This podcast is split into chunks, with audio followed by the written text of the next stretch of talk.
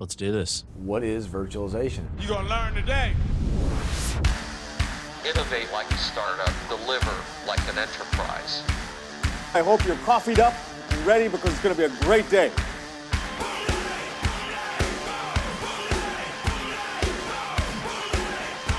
I know you're gonna dig this. Oh, oh, yeah. You're listening to the Virtually Speaking Podcast with Pedro Arrow and John Nicholson.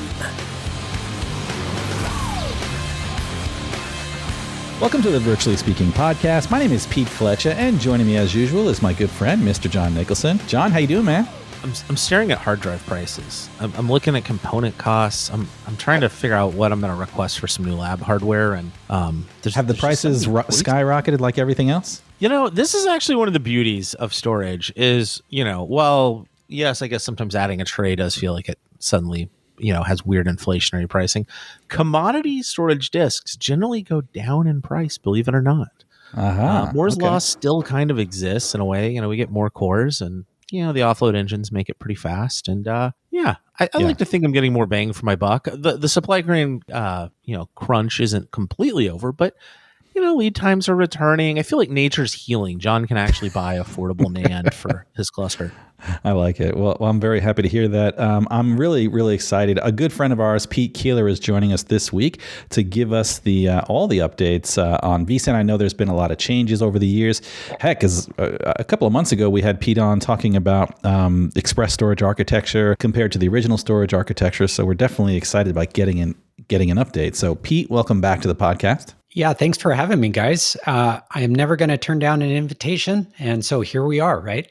All right, we'll see you next week as well. Then, just kidding. Uh, no, Pete, uh, you recently wrote a blog, uh, just sharing a couple of the updates, just in in general. Uh, I know this isn't a full on dot release for vSAN, which I'm sure will be coming soon, but I know there have been some updates, and uh, and you recently wrote a great blog post about it. I'd love to cover some of that. Uh, so, w- what's the high level? What's what's new in in the area of express storage architecture? Sure thing. Well, I think the the thing we want to, to really share with everybody here is that we've expanded some of our hardware compatibility uh, for the Express Storage architecture. Uh, previously, since we introduced the Express Storage architecture in vSAN 8, because of the extreme potential capabilities in storage performance that it could provide, we wanted to make sure that uh, customers had you know minimums there that would really exploit the full capabilities of that hardware. Well, with some very uh, careful work with many of our partners, uh, we've been doing some work on on the backside of all of these pre-configured systems, that being vSAN Ready nodes, uh, and we are introducing a brand new Ready node uh, profile known as an AF0. And this is really uh, the best way to think of it is an entry level uh, Ready node profile for vSAN Express Storage architecture. And the the thing that we really want to highlight about this is that the hardware requirements are significantly less than the other ready node profiles that we've had in the past for express storage architecture. So, for example, the new AF0 uh, profile only requires 16 cores for that uh, physical server, uh, and it only requires 128 gig of RAM, and it can run, most importantly, on uh, 10 gig networking. Ah. And that's something that really has been a big request from many of our customers. Uh, and we we think that this is going to be a great fit for the you know the customer who's wanting to make that transition to the express storage architecture and address those cases of smaller data center needs, uh, edge use cases, um, workload requirements that are not necessarily extremely write intensive. Okay. Uh, well, and for those uh, that have not uh, listened to the episode where we talked about some of the differences between the original storage architecture and the express storage architecture, I'll drop a link um, below on the video here. But for those listening, Pete, give us the uh, the high level. What are some of the key differences between the original storage architecture and the express storage architecture? Yeah, so the the express storage architecture is sort of a new way in which we process and store the data, uh, and we've made some adjustments through our storage stack uh, that make it very different in terms of of how we manage that data. Now, from the you know from the surface level, from from managing the a storage system via vCenter server, uh, it looks and feels mostly the same, but the under the hood changes were fairly significant. Uh, we use an all new log structured file system that allows us to ingest this data really quickly while uh, preparing the data uh, to be written in a really space efficient way.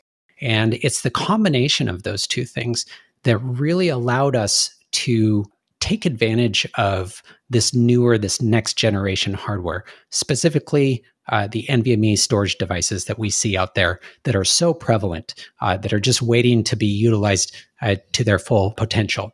And that's essentially the effect that many of our customers will see is much better efficiency, therefore being able to do more with less hardware.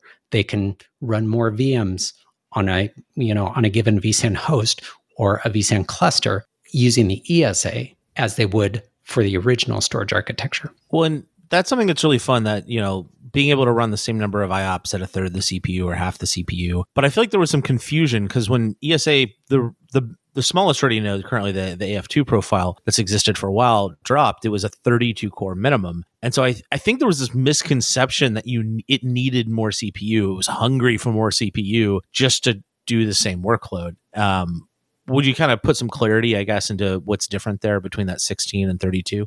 Yeah. So the reason why we had set the mm, you know the minimums the way that they were, especially on that uh, previous entry level ready node uh, profile, that being the AF2, uh, where we had you know minimums for CPU being 32 cores.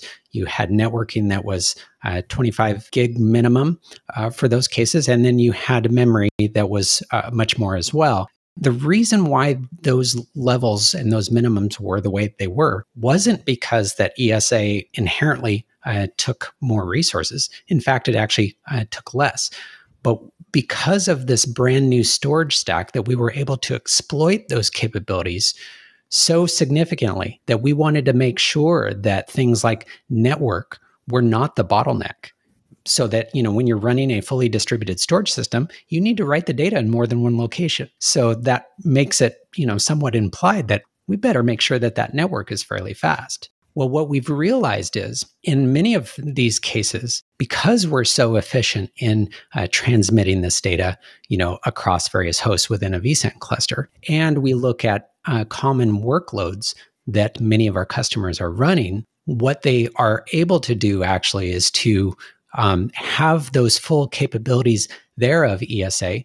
They can uh, take advantage of some of the features like uh, brand new snapshotting and so forth, but uh, they aren't necessarily running those workloads at full uh, potential, meaning that the 10 gig you know uplink will be uh, perfectly fine for their use cases. And so that's something that we really wanted to make sure that in this case, we wanted to make sure that ESA was going to be applicable for everyone under all situations. I see.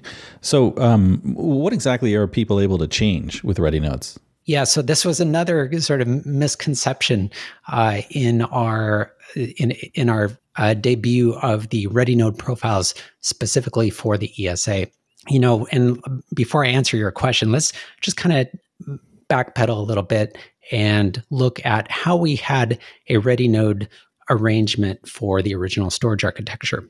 Okay. The uh, the ready nodes in and of themselves were sort of pre-configured systems that had a balance of resources that we thought would uh, deliver a given amount of uh, performance and uh, storage capacities and so forth. But there was a lot of latitude between those uh, ready node uh, profiles.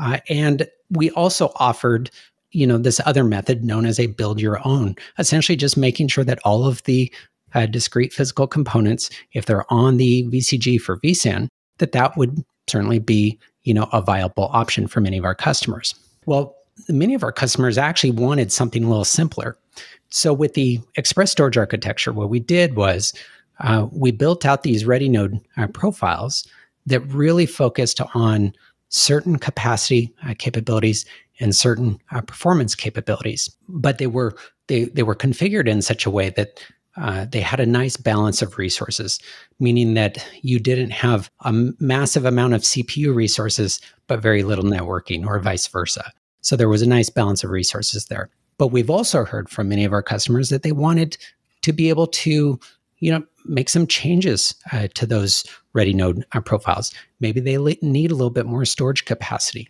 or Yeah. maybe they want uh, to add a little bit more RAM.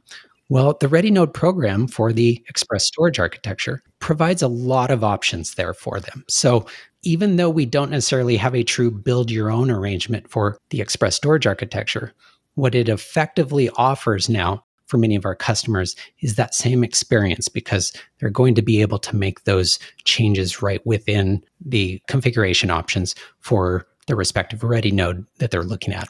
Okay, and if you change, if you make changes though, is it still a ready node or? Yes, indeed, it is. So, uh, one way to think of it is, for example, if you have a a ready node that is an AF uh, two, for example, and you want to increase some of the storage capacity of that, you can uh, specify more storage devices. It's still going uh, to be an AF2. The best way to think about our uh, profiling, whether it's an AF2, AF4, AF6, and so forth, is um, you'll want to start out at the level that is recommended uh, by the vSAN sizer, which is going to do all the hard work for you. It's going to do the calculations off of Yeah. uh, capacity, performance, all that good stuff. But then if you want something a little bit more, then you can build off of that and say, you know what, I would like a little bit more storage capacity, or I'd like a little bit more memory in these hosts, whatever the case may be. Well, and one thing that's interesting is looking at what are the drivers for why people want this AF0 profile. What are some of the consumption things? So, like for instance, cores is pretty easy to look at. Like I've I've licensed Microsoft SQL and Oracle before.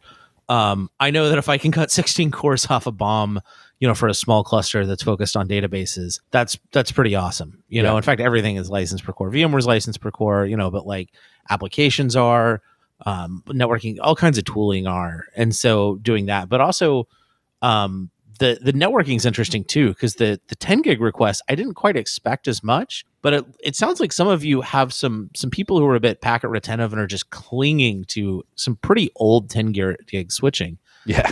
Um, and so people are saying, look, we're going to upgrade maybe in 18 months or two years, but my my budget cycles aren't aligning. I can't replace my switching and my servers in the same year. And so that's one request. One thing I have seen in Pete is could you potentially maybe use an AF0 profile, but you use but put 25 or 100 gig NICs on there and then run them at 10 gig for now because obviously a 25 gig NIC is going to be backwards compatible. Would that would that still be an AF0, I guess? Would that still work and be supported? Yes, indeed, and that's that's a great point, John, because we we want to make sure that these these offers that we have as far as adjustability is actually a benefit and not a hindrance. So in those particular cases, and you you know, let's say you're going to be looking at a new refresh for a smaller cluster, for example, that might even be a management uh, cluster, whatever the case may be here, and maybe your existing workload environment for that uh, cluster is very modest. And so maybe something like an AF0 or AF2 might be a good fit. If it's an AF0, uh, but yet you know you're eventually going to be uh, going to a full uh, 25 gig arrangement there, it would really serve you best uh, to say, you know what, let me just make sure that the uplinks in this AF0 uh, profile are using uh, 25 gig links.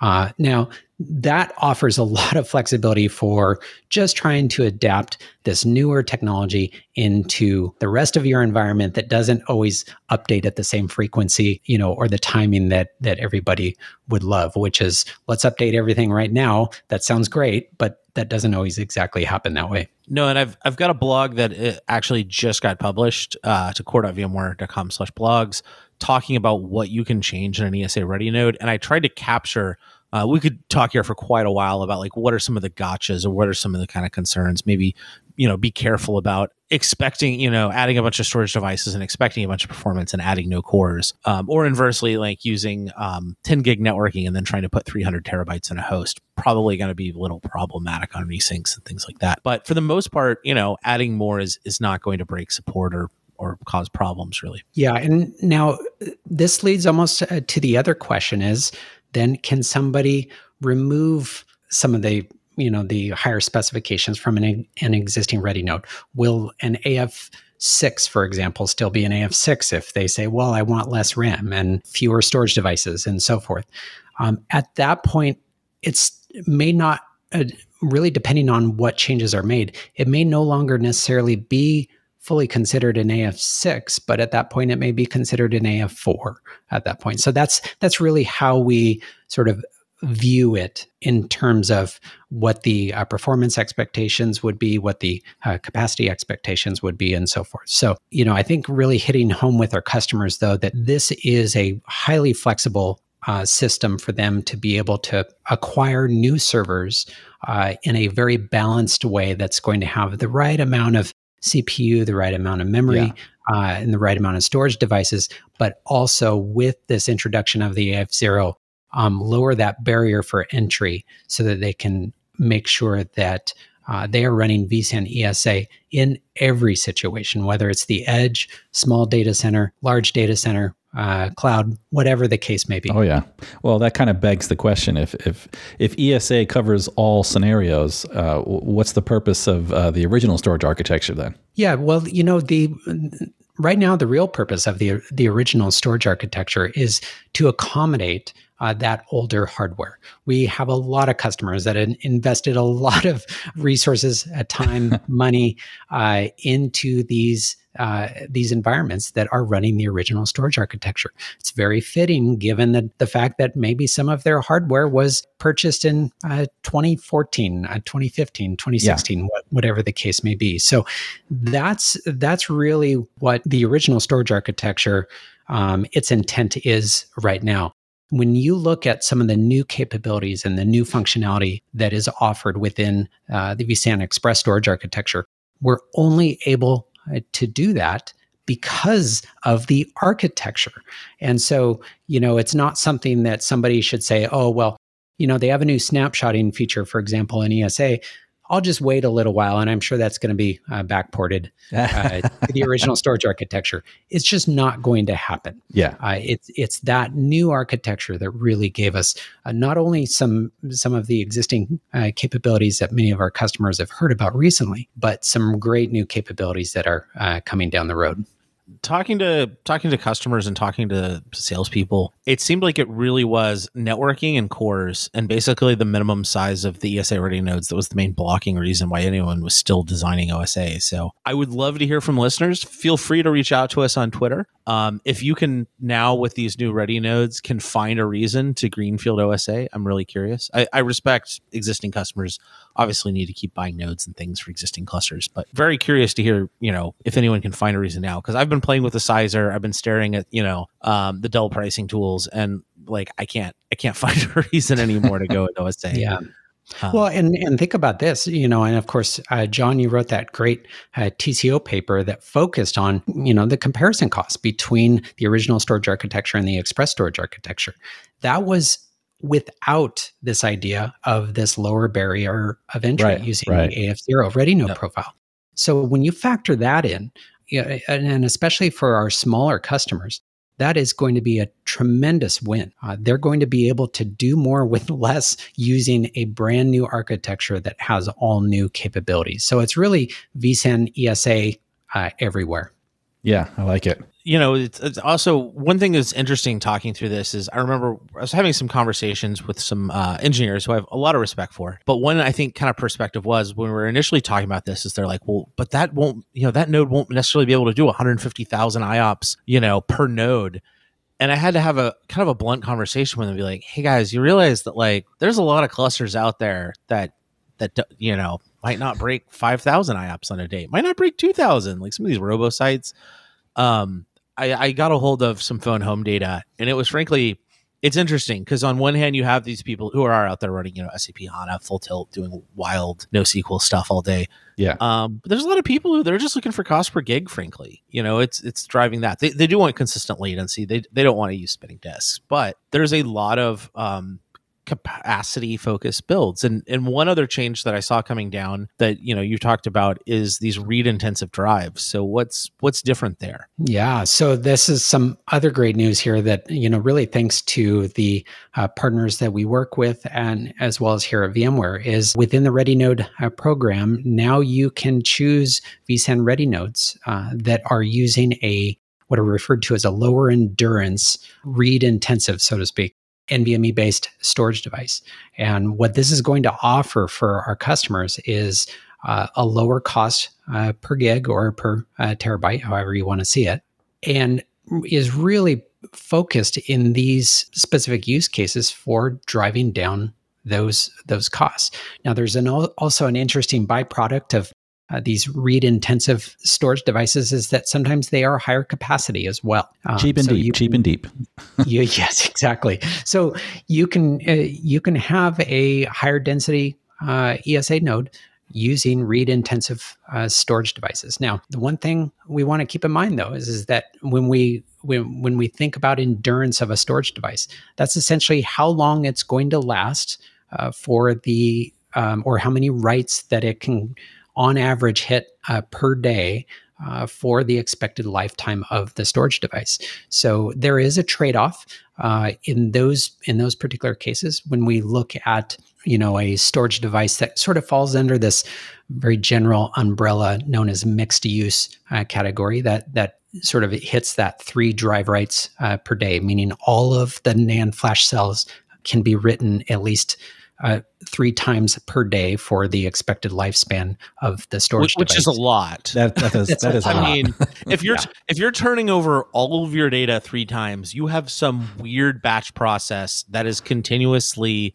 just going banana. You you should know who you are. Yeah, exactly, exactly. And so by way of comparison, that read intensive storage device has a drive writes per day of about one. So you're looking at about one third of the endurance. Uh, but they also, those uh, drive manufacturers also do some other tricks to help with um, the longevity of those uh, storage devices. And, and so uh, this is something, though, that we are so excited about in being able to offer this across all of the Ready Node profiles, with the exception of the AF8. Uh, that is the um, one exception because that's a that's a ready node profile that is really focused on uh, storage performance uh, and you know sort of very resource intensive applications and we want to make sure that the endurance levels are there. Yeah nobody using an af8 profile is going to be looking for you know these lower end drives anyway so Mm-hmm. So, what about the list of drives? Is this something that, how do we know? Like, if someone knows, oh, okay, I'm interested in this read intensive storage device, is there, how do I know which ones are, are applicable? Yeah. So, the great news is they can go out to the VCG for vSAN. Uh, and they we already have hundreds of, of ready nodes that are already listed that use this lower endurance read intensive uh, storage device. And so uh, you can step through the process of uh, first selecting your favorite vendor uh, server vendor, uh, and then looking at which specific server model that you're interested in uh, via the given Ready Node uh, profile. And then you'll see um, their offerings, whether it is a mixed use uh, storage device or it is a read intensive uh, storage device. and even though we have hundreds there right now, there are plans to have hundreds more very shortly. So just stay tuned. If you don't see something out there right away, stay tuned. That's going to be changing, you know, actually uh, by the day.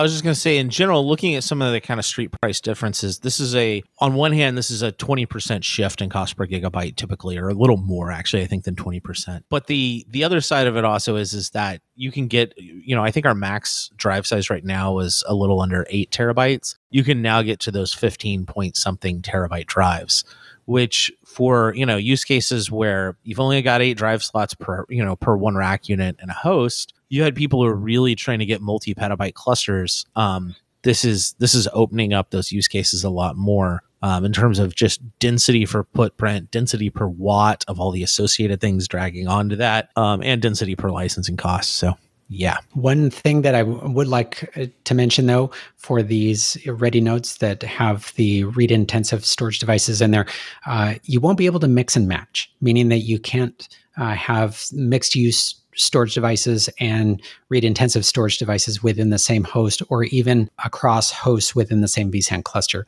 Uh, the reason is, is, that we want uh, sort of wear leveling to occur in a consistent way. And it really just follows the general rules about having, you know, symmetry across your cluster. Uh, and for the same reason that we, you know, never uh, promoted the idea of having a really fast storage device in one bay and a really slow storage device in another, it, it's really um, falls in that general good uh, principle of having symmetry across a cluster. I like it. I like it, and I know that I'm going to leave some links. But you, in your blog, you shared some uh, some links for where to go for more guidance on this. So uh, be sure to take a look at those. Uh, Pete, I know uh, in a few weeks we're all going to be at VMware Explore, uh, and I'm sure you're going to be uh, spreading some, you know, spreading some more of the vSAN gospel with all kinds of updates. What, what, are you going to be doing over there at Explore? I know you've got a few sessions, right? I do indeed. So John and I have a workshop. This is, I, I think, a 90 minute uh, presentation where we're going to, it's really focused on uh, real life uh, demonstrations. We're going to be uh, jumping in our labs, uh, showing some things that you should do and maybe some things that you shouldn't do. Uh, and that's going to be a lot of fun and make sure that you know we we give the good guidance that is really needed that sets somebody up for success in their environment. next up, I have another vSAN Express Storage architecture presentation with uh, Duncan Epping.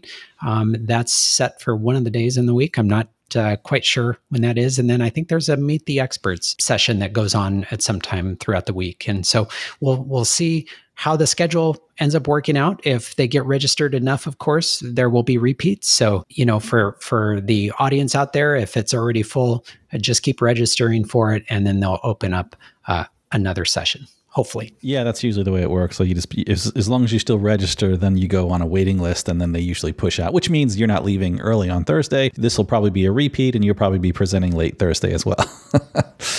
Yeah. Yeah, we've all been there.